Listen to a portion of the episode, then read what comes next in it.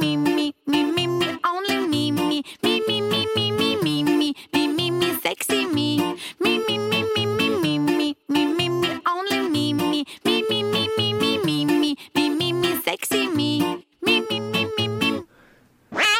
Hello，大家好，欢迎收听无节操无下限的小型段子类节目《涉黄了》。哎，我是大黄。大家好，我是天琪。哎，就是说咱今天开场不能这么嗨，嗯这不符合咱今天的主题。嗯，咱今天的话题呢，就是说你死了以后，这个墓志铭怎么写？之所以有这段话题呢，就是因为我今天看了一段新闻，就是说现在咱们国家鼓励把这个你死后啊，把这个骨灰撒到海里。嗯你说我就想啊，你说我要是把骨灰撒到海里，怎么证明我来过这个世界呢？是不是？我觉得吧，咱们可以写一段墓志铭。墓志铭。嗯那你说，如果让你写墓志铭，你会怎么写？嗯，我想想啊，嗯，嗯，我写写段对联儿。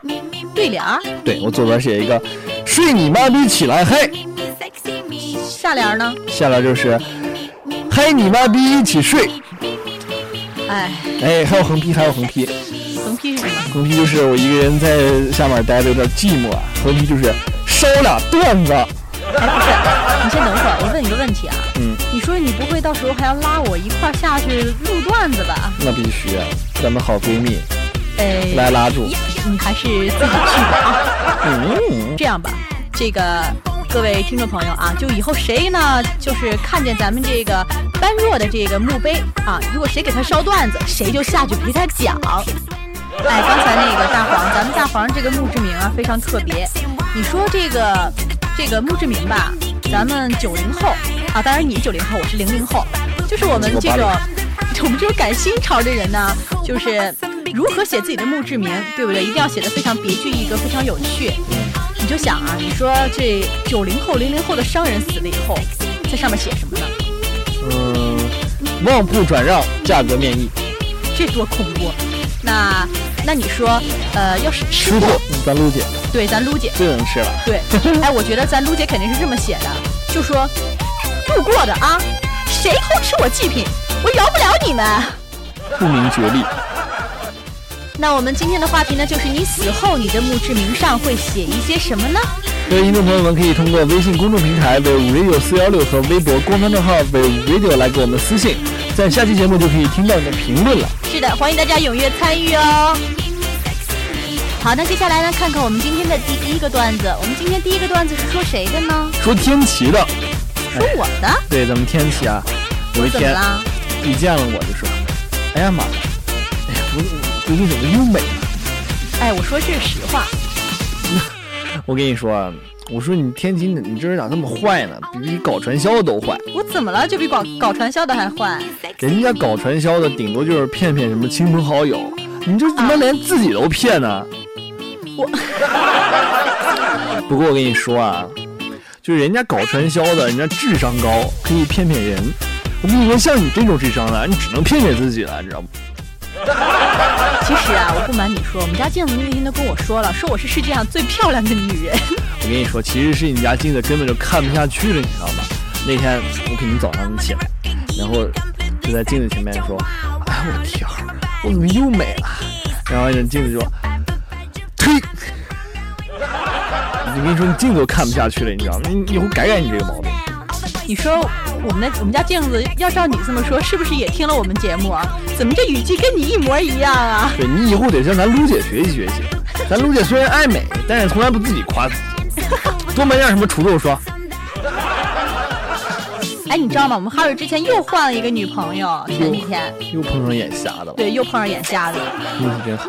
对，就是那天呢，就是咱哈瑞啊和他女朋友去约会，就走到一个居民楼底下，你知道吗？嗯，就这时候，只见从天而降一盆水，哗啦就泼到了咱们哈瑞的新女友的身上，你知道吗？哎呦我天！那淋了个落汤鸡，浑身都湿透了。咱 Harry 我暴脾气啊，一抬头，哎，看见是一个小孩儿，然后破口大骂我说你这小朋友啊，这小小年纪啊，真不懂事儿。你怎么能把水就没看底下站两个人吗？怎么能把水泼到一个人身上呢？啊！然后这时候这小男孩就突然头就给回去了，哇，又一盆水就浇到了咱 Harry 身上，然后就说：“叔叔啊，这下你满意了吗？”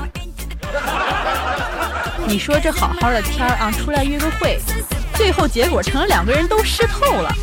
哎，但是万万没有想到，这后边发生的事儿，我给说，各位听众朋友，你们都想不到，咱哈瑞办了些什么事儿，咱哈瑞就就回头默默的跟女朋友说，哎，亲爱的啊，那个旁边有一个酒店吧，咱们去换下衣服行吗？你们都不知道，其实这个小男孩啊，就是咱们哈瑞花两块钱雇来的呢。心机婊呀，两块钱呢。哈瑞啊，仁至义尽了，我也算啊，我只能帮你到这儿了，终于为你的智商扳回一城。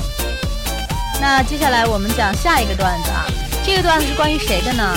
就是咱朱哥家的小萌妹，朱哥的女儿。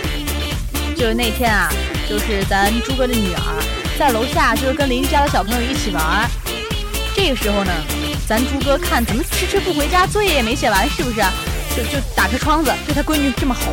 跟你说啊，我再跟你说最后一句，你要是还不给我回家，我跟你说我回来抽你俩巴子。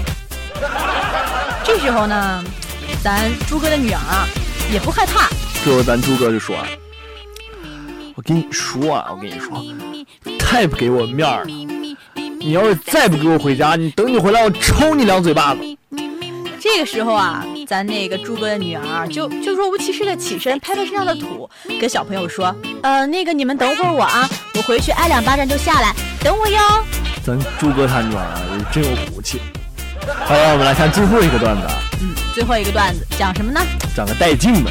带劲的。好，对，咱们菜菜，菜菜，然后有一天呢，那个菜菜就穿着一个极其性感的一个睡衣，就镂空的，全镂空的。你看过？我没有看过，栗子看过。然后她正好那天晚上她她老公在家嘛，没有出差，终于有一天没有出差了，哎，不容易。然后就就跟菜菜菜菜就学了两声那个猫猫叫，不是猫发春的那个叫声，然后就说呃，那个老公，你知道吗？那个母猫为什么要发出这种叫声呢？啊，不知道啊，因为母猫需要公猫了。哎呀我去，媳妇儿啊，你说这大半夜的，我去哪儿给你找公猫去啊？不过这时候啊，咱栗子，菜菜她老公啊，瞧往栗子那看，往栗子那看，知道吗？栗子她小名叫公猫。咱栗子这时候就忍不了，从那个衣柜底下一溜烟就爬出来了，你知道吗？栗子就跟她老公说啊，我跟你说啊，哥们儿，这两天实在是腰疼，帮我顶两天啊，谢谢你了。好，以上就是我们今天节目的全部内容，我们下期节目不见不散，拜拜。拜拜。